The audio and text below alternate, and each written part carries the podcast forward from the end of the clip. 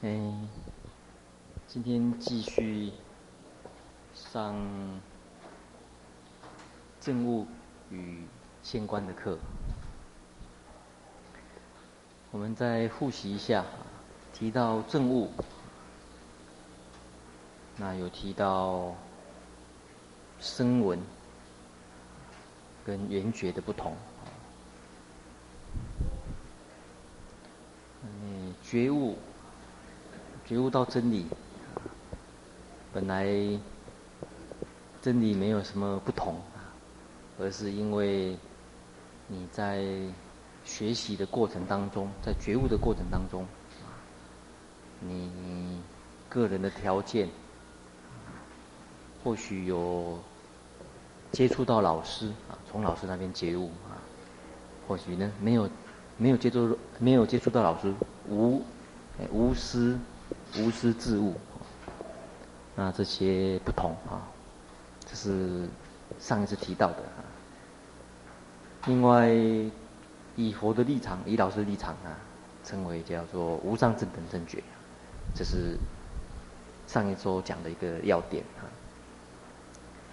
那以学生的立场来谈声闻证悟啊。那缘觉证悟当然没有被提起的原因，就是它跟佛的教导啊，并不是属于这个教学系统、这个教育系统的啊，所以比照就可以了啊。那谈声闻证悟分成三个阶段，最初还有第二个阶段跟最高正正悟啊。那上一次是提到见道。有两种，两种状况，可能依照人的根基不同，随性行，随法行。那上一次提到随法行啊，提，所以比照就可以了啊。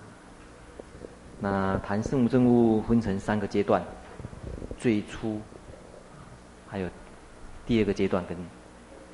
最高证证悟，那上一次是提到见道有两种，两种状况啊，可能依照人的根基不同，随信行，随法行啊。那上一次提到随法行啊，提到现观啊，现观的意思是什么？这是上一周所讲的，不是上一周啊，上一次。那提到现观的时候啊，提到正德出国的时候，最初证悟的时候会用这样子的一个说明，远程离垢的华严啊。底下呢就是第七页，上次所提到的地方啊，第七页。哎，这这个笔带来。装一下好了，我用这个。第七页这里举了几个例子，第一个例子是乔陈如，滚达那，这是佛最初说法的时候，初转法轮的时候，五个对象里面，第一个证悟的，第一个觉悟的。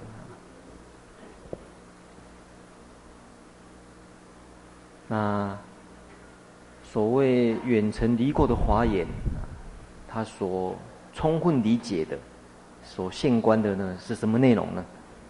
就一切即法，皆即此灭法。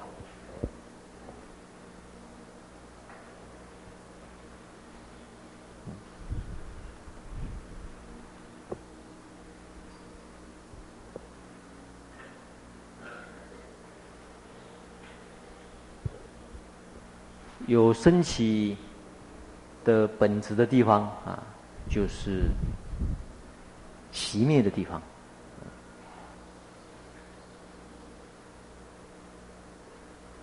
它是两个句子啊。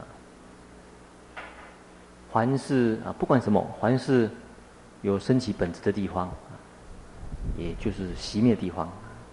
我们上次讲过这个这个道理。在佛教里面可以讲说是一个核心啊，也是觉悟的一个主要内容，最主要内容。那佛教的谈解脱啊，是根据这个原理而说明的。所以那天也讲到，有一个学长穿了一件 T 恤啊，他今天穿的啊，这个站起来看看他后面怎么写啊，背后那个同学帮他念看看，写的什么？混乱升起的地方就是什么？也就是临近升起处。混乱升起的地方啊，也就是临近没有混乱的地方。烦恼升起的地方，也就是烦恼熄灭的地方。那这一点的确认，啊，这一点的充分理解，谢谢。可以讲说是佛教里面觉悟的一个中心点，最重要的地方。那这一点的确认，可以讲说对修行来讲最难突破的。一般人，我们的习惯碰到问题，大概都想逃避，逃避这个问题，也觉得问题解决好像在另外一个地方。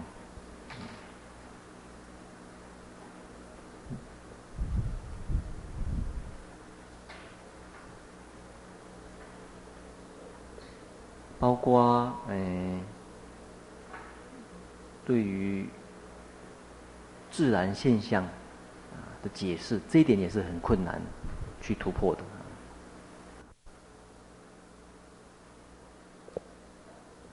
而这点我常常讲，释迦牟尼佛在两千多年前对于人的这种解脱啊、解脱的原理，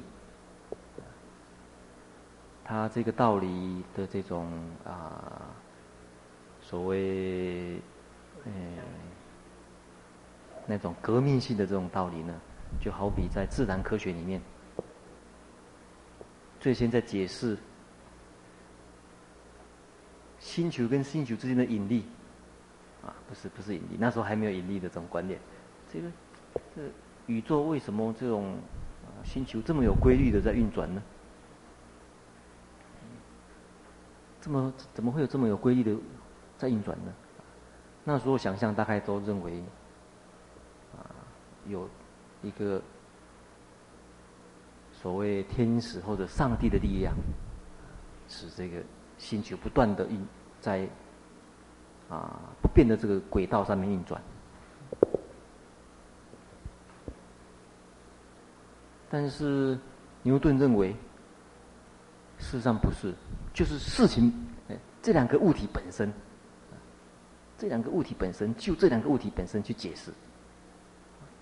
万有引力，物跟物之间，自然就有这个讲这个万有引力的这个原则来解释运转的法则。这在当时可以讲说是一直要到十七世纪、十八世纪的时候呢，才逐渐被人家所接受。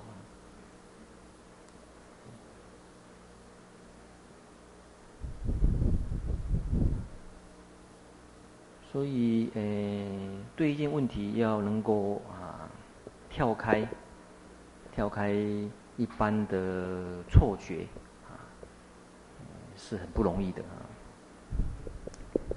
有时候我们呃所寻求的解释，有时候常常被自己所局限住了啊。啊，我常常举的例子，地动说跟天动说也是如此。我们的感觉都觉得应该太阳绕着地球转，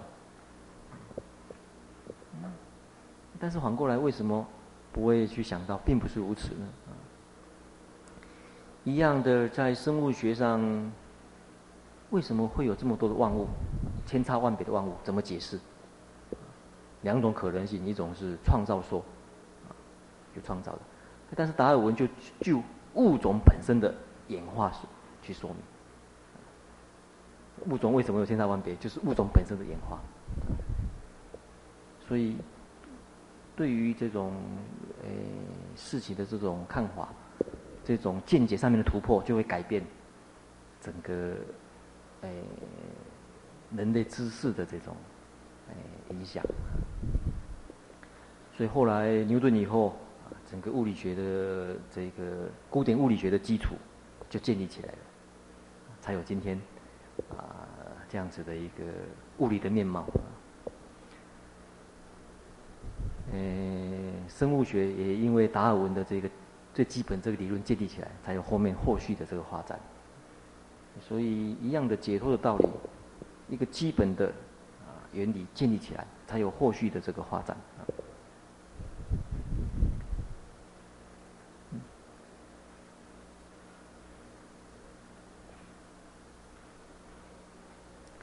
比较起当时啊，释迦牟尼佛时代啊，那时候印度人的修行方法啊，或者解脱的方法，大概有这四类：寂识、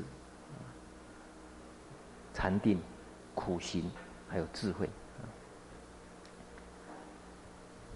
那这四种方法大概共通于，诶。所有的宗教也不一定啊，包括现在的佛教，多少还可以看得出来这四类的这种啊影子在里面。不过，佛教重视的是啊，可能会比较重视的是禅定跟智慧啊，这是就形式上来说。那就原理，就它的原理来说，同样同样是学禅定，同样是学智慧，但是在当时的。宗教背景，啊，当时的宗教界或者思想界或者修行人，他认为啊，我上一节也讲过，他认为解脱之道啊，应该是另外啊，另外有一个啊自由自在的这种灵魂啊，他称为叫我，一个自我，这自我可能是小我或者可能是大我，所以他采取祭祀的方法也好，或者。采取禅定的方法，或者采取苦行，或者采取智慧，不管采取什么方法，他都想要使这个小我跟大我能够结合，他们称为叫梵我，梵梵梵是一个大我，一个小我，梵梵跟我要合一如一，大概是这样子的一个这种路线啊，嗯。这是婆罗门的祭祀啊，他们祭祀的这种，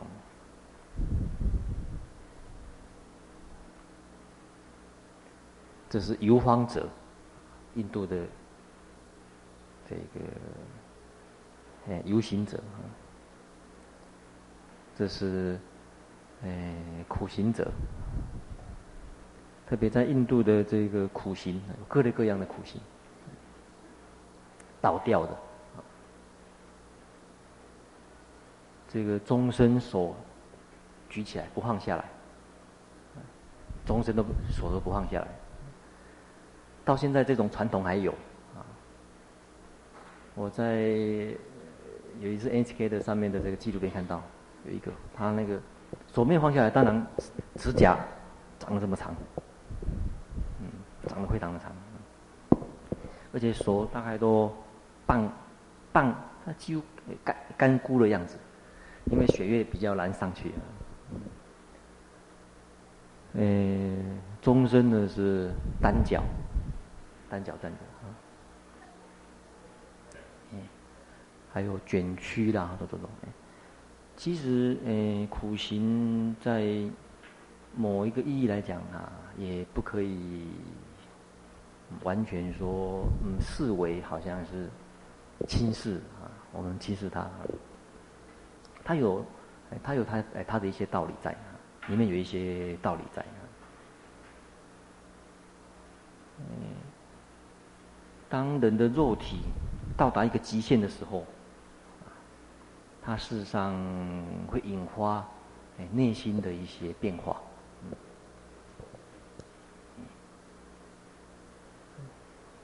像为什么马拉松的选手啊？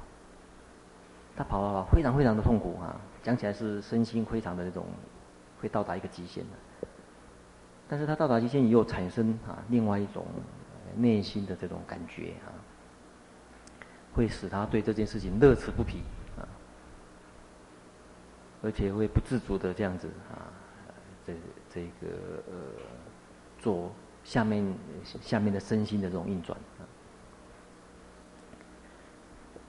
嗯，不相信你们早一天放假的时候，你们试看看，有一天手不要放下来。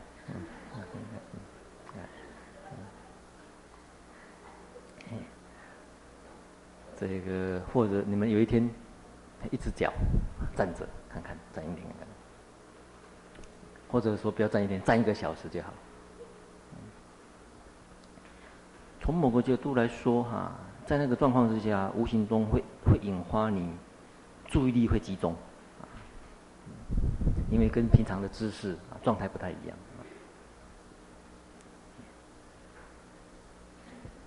所以在印度苦行，它有它的原理在啊，不是说完全可以这个轻视的，只是说，嗯，他认为这这个啊，这是唯一的方法，或者说这是。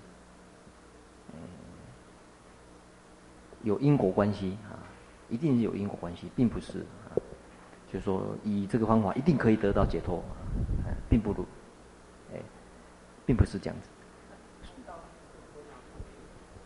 哎，倒立会不会脑充血啊？有可能就会会脑充血，但是他在久了久了习惯了啊，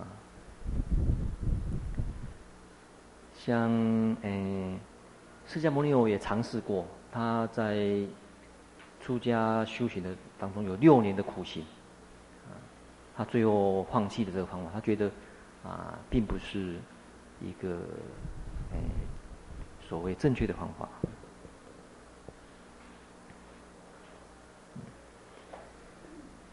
这是佛成道以后在鹿野苑为五比丘说法啊，就是第七页所说的啊。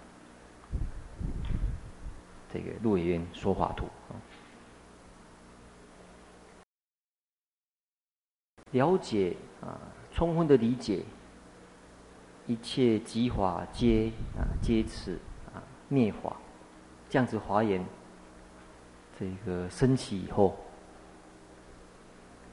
在经上接着都会说哈，你这样子如如是持续观察无因无我。的多闻圣弟子呢，你会厌色、厌受、想行识啊。厌的时候呢，会离贪，离贪呢得解脱啊。所以直接就我们的五阴身心啊，五阴里面呢去观察。那这一点呢，等一下我们还会再详细来说明啊。嗯，所以，嗯。现观一切即法啊，借此灭法的充分理解这个道理以后呢，那背后的思维、背后的观察，是这样一个步骤啊。解脱的时候就会升起我已解脱的智慧，知道怎样我身已尽，幻心已立，所作已办，不受后有啊。大概后面的叙述呢，大概都是这样子啊。那这个呢，就是我们下半段接着要说明的啊。那我们会呃慢慢的在说明，一直到最后阿罗汉果，讲阿罗汉果，从初果讲到阿罗汉果。简单的说明是如此啊，详细说明呢可以可以讲说是我们这次上课的一个重点啊，我们回头再看啊。在第七页里面提到。第七页第二行第三行提到，听闻四谛教法，四谛就是讲这个道理，苦集灭道，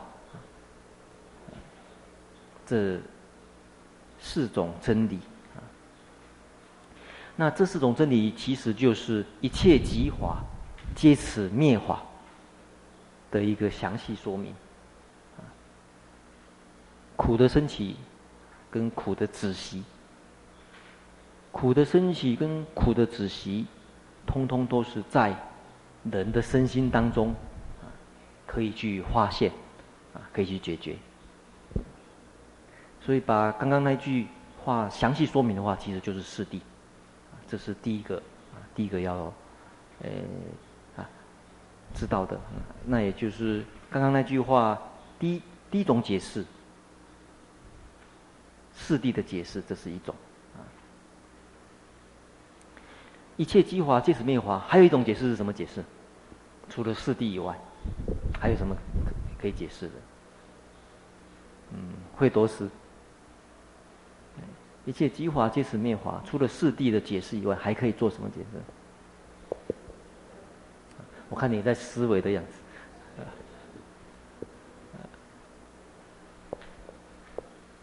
啊，晓得吗？啊，诶，慧印师。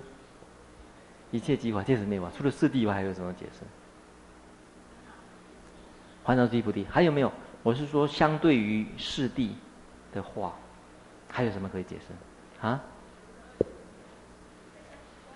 十二因缘，嗯，十二因缘啊。等一下我们会说说说明到，所以一切机华皆是灭华，也就是现观的内容，证得出国，最初的觉悟。最初的觉悟可以讲说是一个关键。这个最初的觉悟，简单的说明就是刚刚那句话：一切机华届此灭化。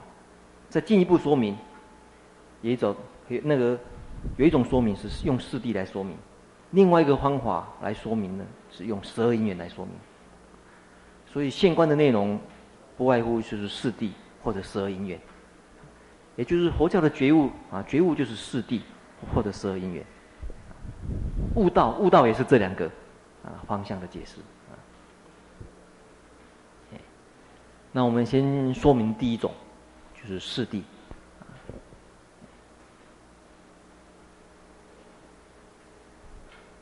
我们现实的身心啊，现实的身心它怎么来的？现实身心种种的，呃，无常啊，无常苦。这样子的一个现实身心，怎么会啊？怎么会有苦呢？这个苦怎么能够熄灭啊？怎么能够去修灭苦之道？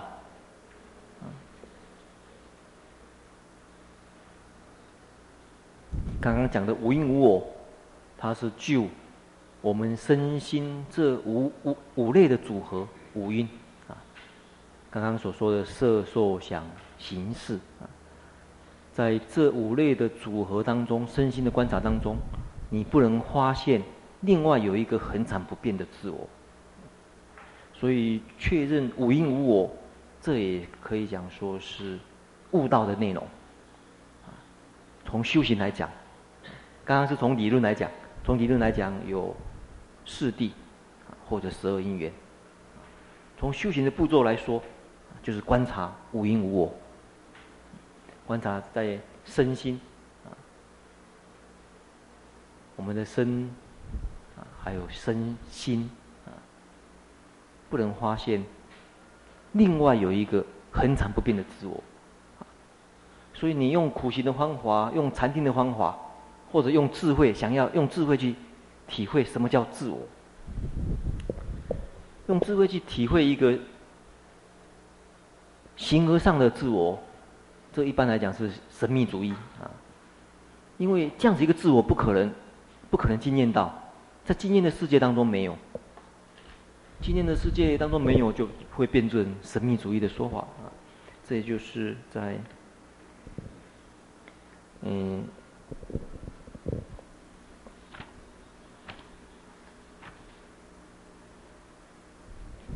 大家看一下我们讲义的。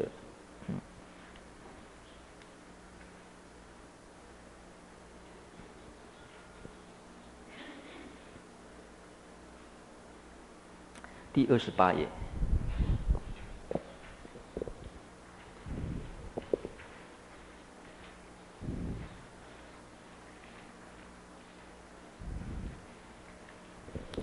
嗯，第二十八页的中间，嗯，底下下下半段啊，嗯，下半部的这个第一第一段谈戒取见那个地方，戒取见呢的第二行。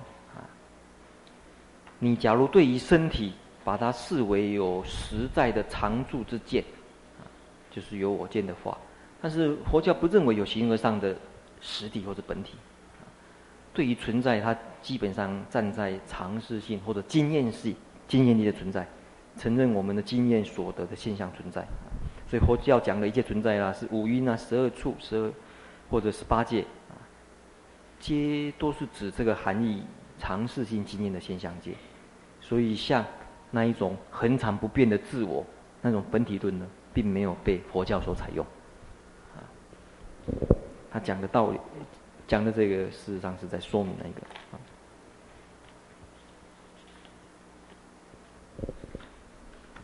另外，看二十七页，刚刚二十八页，看二十七页的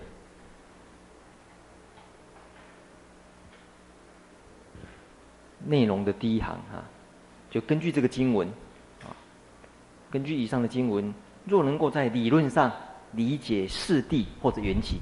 啊这刚刚所说明过的，就是你要呃证得最初的觉悟，或者现观的内容，华严身体内容，理论上有两个说明，一个是四谛啊，一个是缘起啊。大家找到了吗？啊，就四谛跟缘起呢，可以得到远离成过的华严，也就得到现观啊，会证得出国。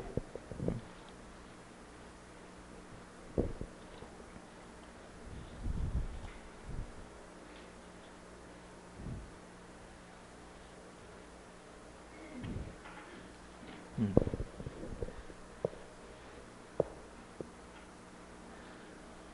那实际上，假如配合禅定，配合智慧来观察的话，他的修行内容就是四念住，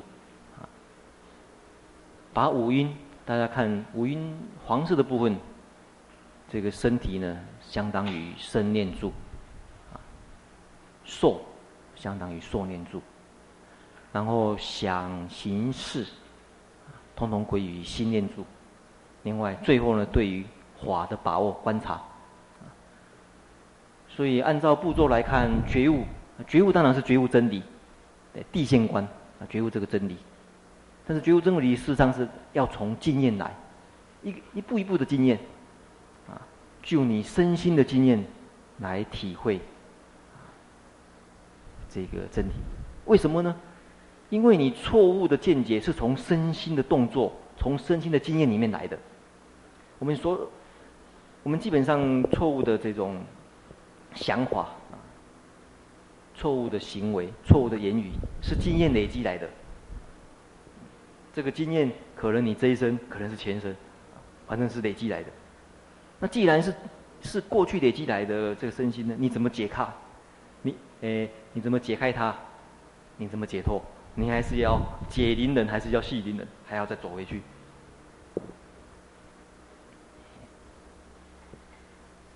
所以要体会到真正这个道理的话，还是要就身心的经验当中一步一步的去体会。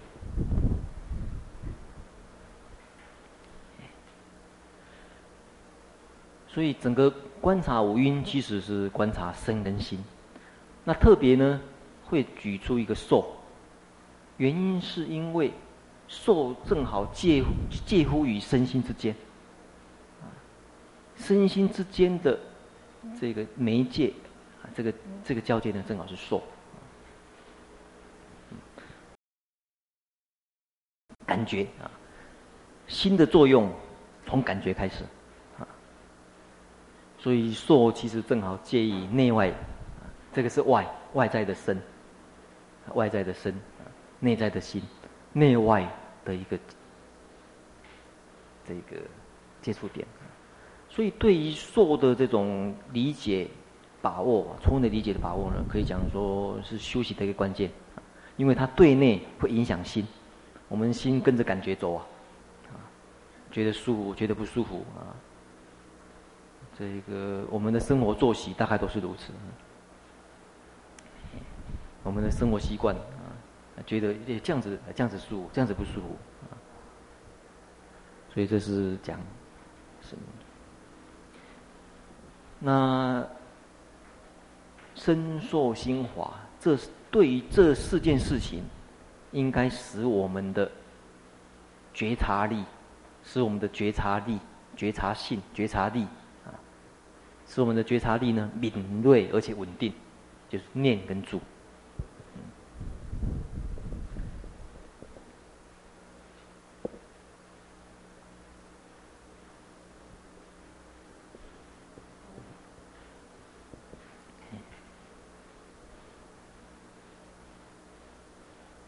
觉察力或者注意力敏锐稳定呢，可以说是修行禅定或者修行智慧，包括修行戒律，都是共通的要点啊。嗯，所以古代的律师也讲，他说真正呃学律的人、学戒律的人啊，最后是是依于四念处而行。最近在电视上看到有一个报道啊，说今年电脑大小的电脑有游戏，电脑那种 game 啊，我不晓得大家有没有玩过啊。它有世界比赛、世界大赛啊。今年得冠军的是谁？大家晓得吗？嗯，是一个中国人啊。是一个中国大学二年级啊，加州大学大学二年级的一个一个中国小孩啊。还问他，他在玩 game，我就发觉，他假如把他那个力量，把他那种觉察力跟敏敏锐的稳定性呢，用来修行，一定成就啊。这个可以从出国到四国都没问题啊。他从里面讲出一番道理出来，我觉得嗯很有很有意思啊。他在注意那个 game，呃，我是没有玩过，但是我晓得不是那我那个是非常呃这个困难的事情，特别有一些很很高级的、很呃非常高阶的 game 嘛。他那个注意力要非常非常的集中，而且呢身心要配合，哦，他那个动作要身心要配合起来。他说，他一进入状况的时候，可以保持眼睛不眨眼，眼睛都不眨眼哦。眨眼的次数几乎跟常人跟跟常人不一样，因为稍微一眨眼，可能就呃稍纵即逝的就被打败了啊。然后他的哥哥说，他的哥哥说，他一玩起 game，你在旁边大声的跟他吼，大声的跟他吵，他可以听而不见。根本根本 根本呃根本不受你影响啊，入定一样，真的好比入定一样。而且他说他玩到什么程度呢？玩到反过来可以去可以去骗骗电脑。他会他会去去做一些策略来引诱电脑呢，这个走入他的陷阱，然后他过关啊。他注意力可以到达这程度啊，所以他后来读到大学二年级，他就休学，自己开公司，跟他的他的呃跟他的哥哥跟他弟弟自己开公司，开一个什么呢？专门在教人家怎么玩玩玩电脑的，在网络上面教人家，哎，包括出书。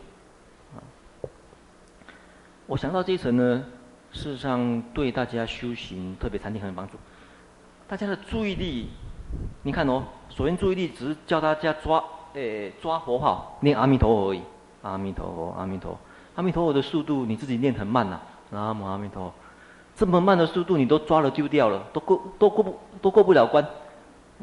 念两三声就没有了，不晓得就被扣分了。那时候讲的扣分最好啊。呃，这个以后这个打佛七的时候设一个这样连接的，稍微丢掉佛号的话就负扣分扣分扣分的这样子。你就会玩得很高兴了、啊。哇，一人一人，快快快快快快！啊，这个是练佛号啊。把假如把佛号作为对象的时候，你假如数息观，把呼吸当成对象，呼吸呼吸更慢。你看哦，身体啊，身体这是最慢的，身体的变化最慢。啊，像我们动作，动作这也是身体的变化。你对你的动作，你是不是？很敏锐的，呃，在注意它啊。再来，再慢呃稍微跟打坐有关系的，你坐在那边身体不会动了，但是你呼吸，呼吸一分钟十八次，一分钟十八次的 game 你都抓不到。你抓住的时候，你发觉里面，里面有很多经验，里面有很多味道，里面有很多禅悦或或者华喜，值得你去，呃，值得你去做的。所以你自己身体这个 game 的变化，你都玩不了，啊，这很难修行的。呼吸的变化一分钟十八次，你都抓不到，你还要去抓感觉的变化吗？感觉变化更快。你感觉都抓不到，你还想抓新的变化？新的变化更快，刹那刹那刹那刹那之间的变化。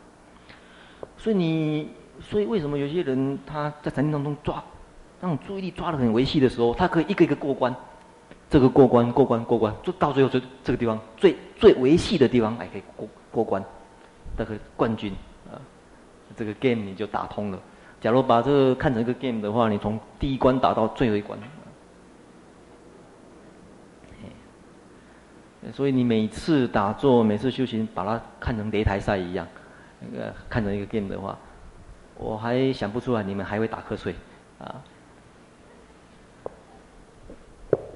坐在那边，啊，这个就是不晓得抓不到对象，抓不到那个修行的对象，抓不到那个修行的要诀，啊，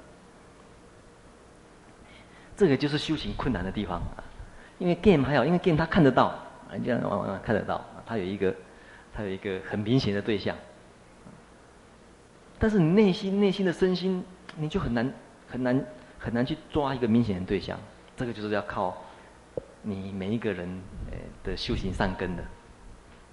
诶，那有的人找得到，有的人就是找不到，很难很难很难入手啊。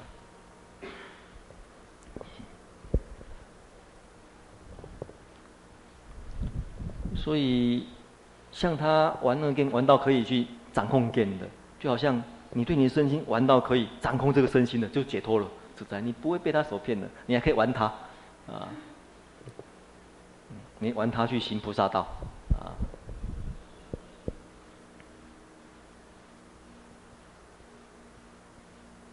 也，我们一般人大概都受受到我们呃身心情绪的影响啊，大概也这个很难很难过关呐。整个身受心法都很难过关啊。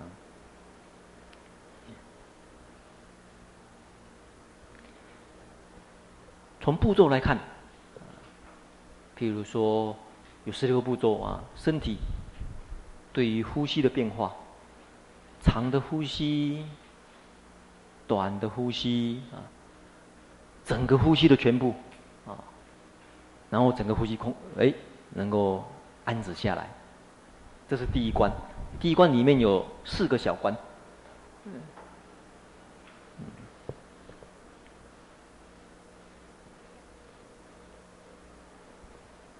这个纯熟以后，哎，你就对感觉晓得你的喜喜的变化，乐的变化。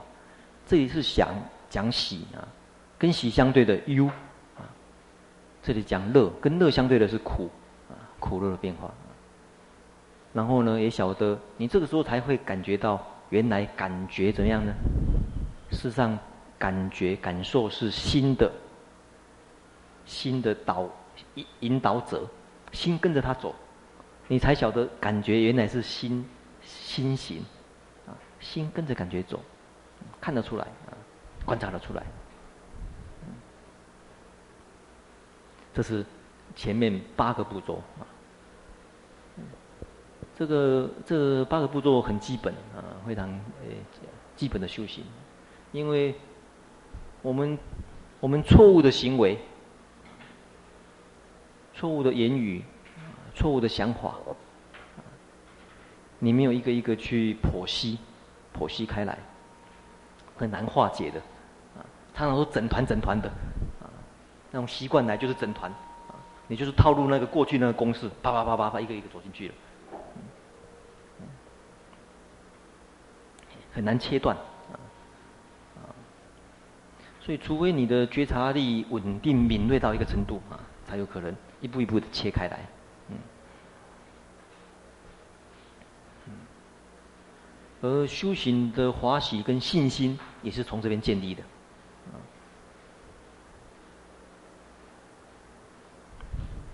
所以，首先，他掌握到身形跟心形。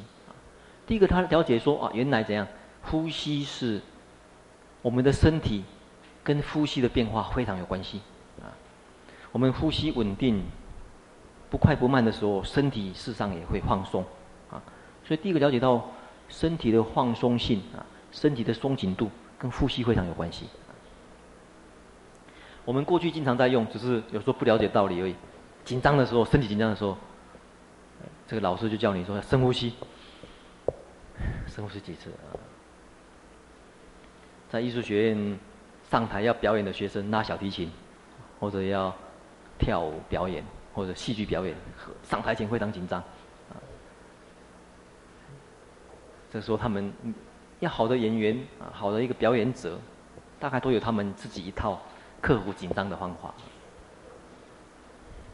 不要讲说表演，这个我们上课有有安排一些讲师啊，上台讲课的讲师啊，多少有这种经验啊，嗯上台有这种紧张的这种焦虑啊，所以前面前面前面八个步骤，事实上两个目的，事实上是这样，是要把身跟心。的那一个主要主要的因素，影响的因素呢，控制住。呼呼吸会影响身体的变化，感觉会影响内心的变化，感觉的操纵会影响内心的变化。你一件事情，你们在这边早上都有出坡啊。扫地，我看大家都很认真，哦，拖地啦，是扫地啦，搬桌子。但是回到家里，好像不一定就如此了。回到家里，妈妈说：“来来，帮我拖地。”就觉得很苦。我看在这边都帮忙洗碗，洗得很高兴的样子啊。回家妈妈说：“帮我洗碗。”妈妈洗就好了，为什么要我洗？不然我弟弟洗，妹妹洗，姐姐洗啊。同样的同样的动作，你感觉你的感觉全是什么？我不晓得你们擦地的时候那种感觉全是什么？觉得是好像是，呃，大概是在道场的气氛让你觉得好像是修行还是什么？不清楚啊，还是觉得有功德？在家里做没有功德？同样的感觉，你给他什么意义？这个。呃，在学校的时候，呃，你的同学跟你讲啊，你帮我去买个东西好不好？哇，天气这么热啊，不要不要不要，很热很苦。你的女朋友跟你讲说，跟我买个东西好不好？好，我没问题，一定去。哎，这个连蹦带跳的哈，这个打死也去啊。诶，蒙阿波嘛没嘛嘛敢去，蒙阿波也敢去，好像有一首歌是这样的，是吧？嗯，对，嗯，在家里，在在家里，太太叫先生扫，哎，帮我扫地一下好不好？我很忙这样子，啊，扫不用啊，不用了，就很苦，我觉得扫地实在是很苦。但是叫他去打高尔夫球，哇，打高尔夫球，我不晓得高尔夫球会，呃，那个杆子会比扫帚还重吗？啊，还是扫帚重，还是高尔夫球重？呃，呃，同样的感觉。这个平常做事，我们觉得很讨厌、很累，为什么要这样子？但是我们会花钱去。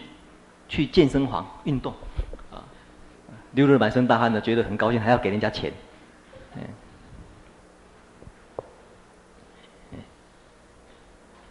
所以对于嗯，对于呼吸跟感觉的这种啊，这个了解啊，完全的这种理解或者嗯体验啊，这个是修行的最前面的阶段。啊。你这个时候才有可能做到两个程度：第一个，心解脱，心才有可能解脱；第二个。智慧解脱，在智慧上面，这个真理的观察才有可能。你，你了解你的情绪，才有办法了解你的心，各类各样的心，各类各样心的变化。啊贪嗔痴，贪嗔痴的心呐，有贪嗔痴的心，没有贪嗔痴的心，我们的心变化很啊，非常的大。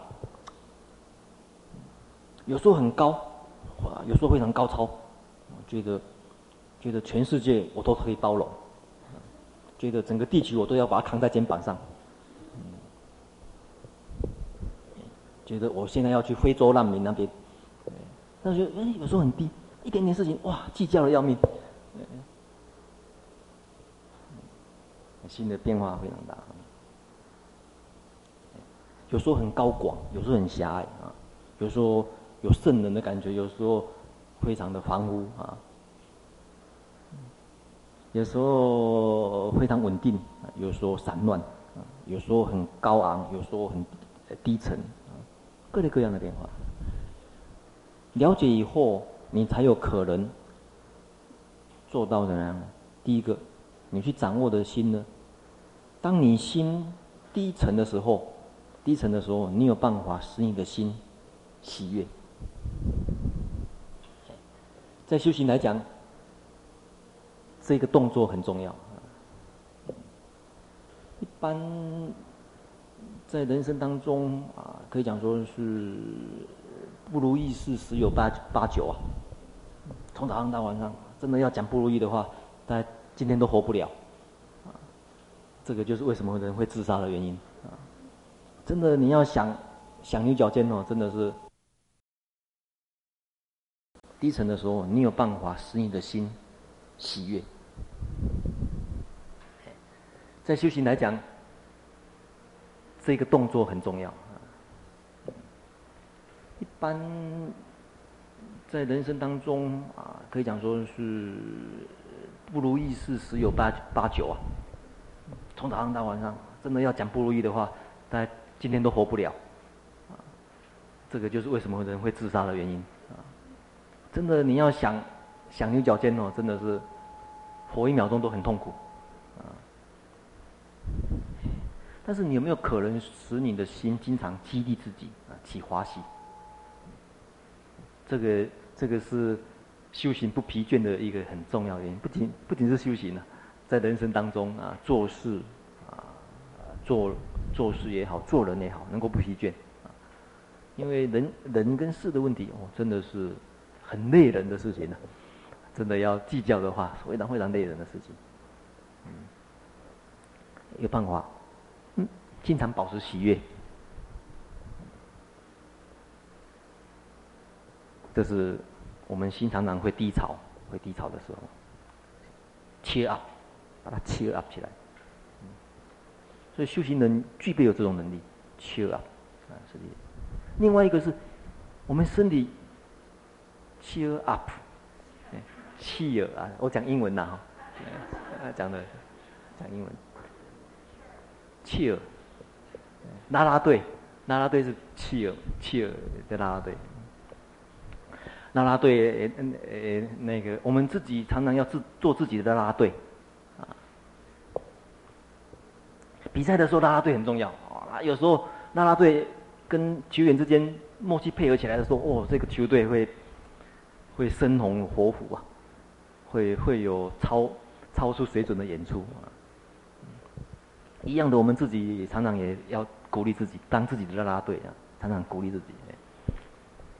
所以常常有些老师或者一些心理师教怎样，教每一个人每天早上起来在镜子前面说：“我今天会怎样？今天会很快哦。”我今天会怎样怎样怎样，我今天一定会很高兴，我今天一定会怎么样？还有，记得好像常常在教人家做一些什么，我真的很不错，是不是？我真的很不错，我真的很不错，我真的真的真的很不错啊！是不是有这个活动啊？嗯，这个好像在自己鼓励自己啊。不过这个不晓得他做了有没有效，就是好像越做越觉得越觉得我真的很窝囊，因为做起来好像有些人不太会做，就做起来很窝囊。嗯，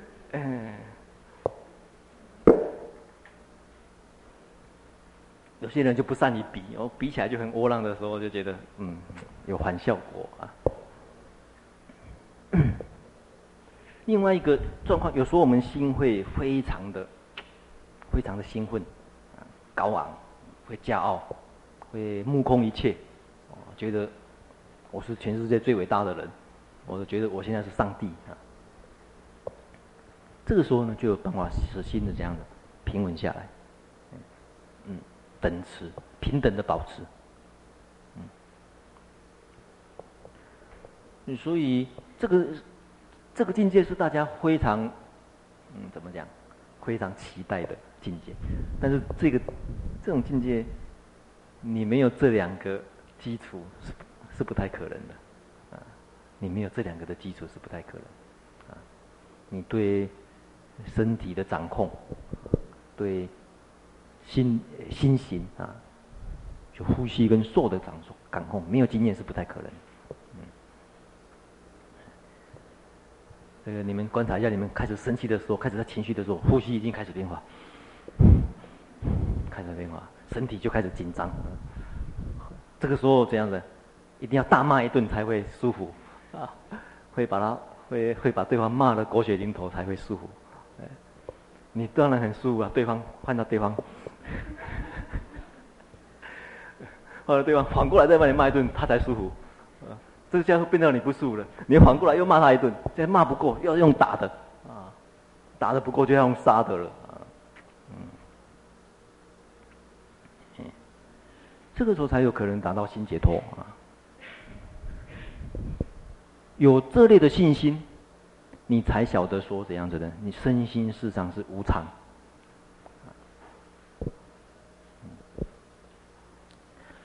而且烦恼是可以断的。啊烦恼是可以断的，错误的见解是可以断。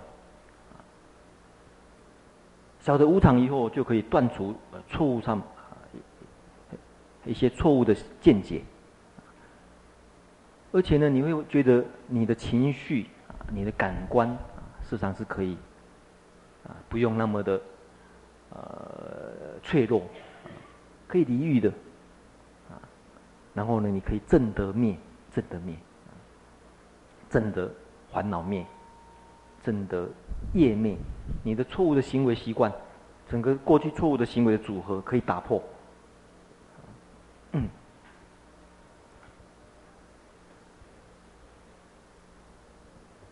因此，有问题是？好。嗯。麦麦克风。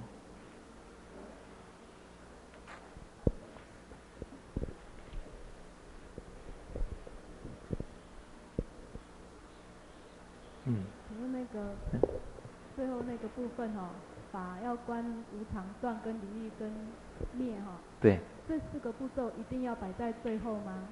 还是说它有可能穿插在前面的部分？好，嗯嗯，这个问题很好哎。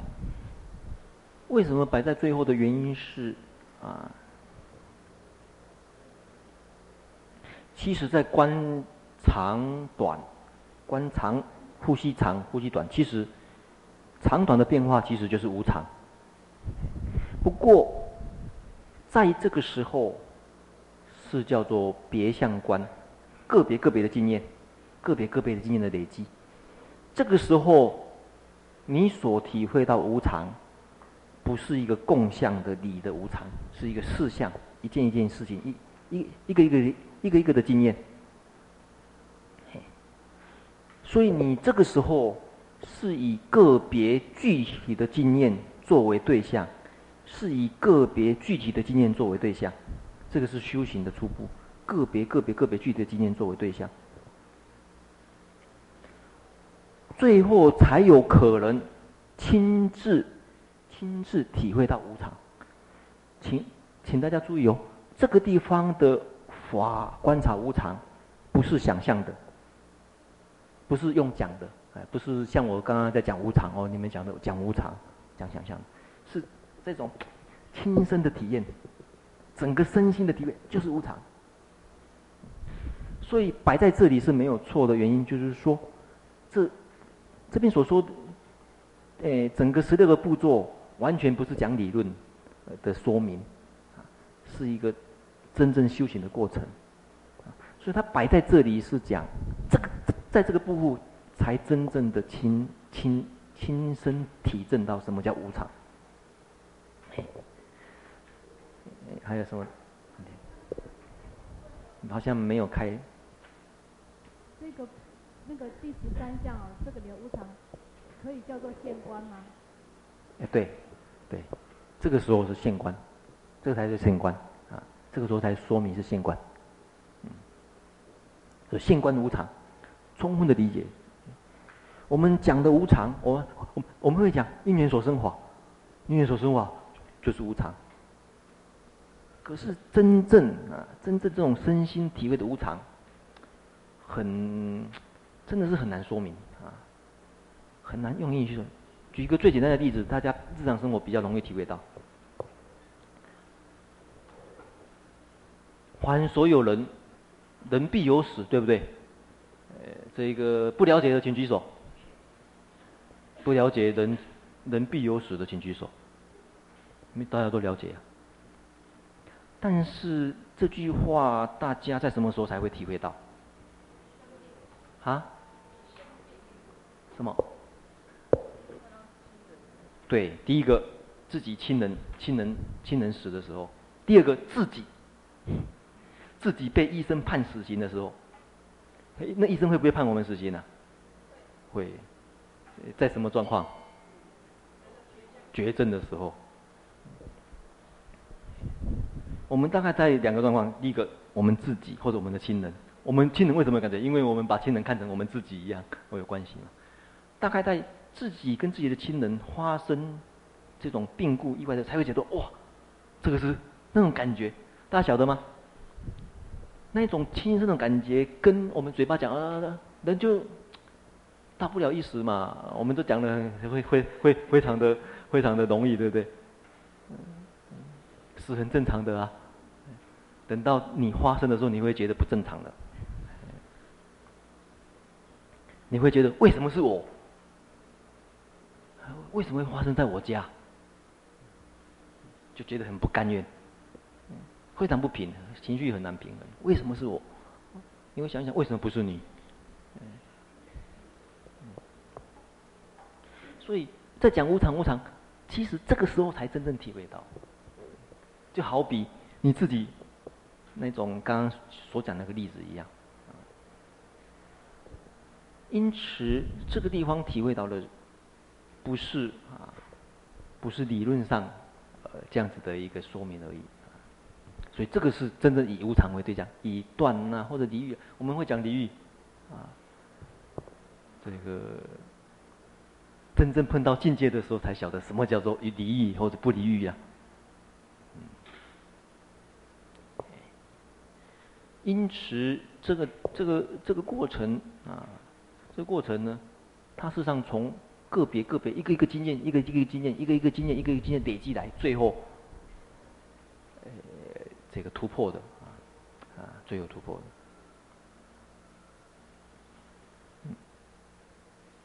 好，我们今天好像时间到了啊，这个上到这里。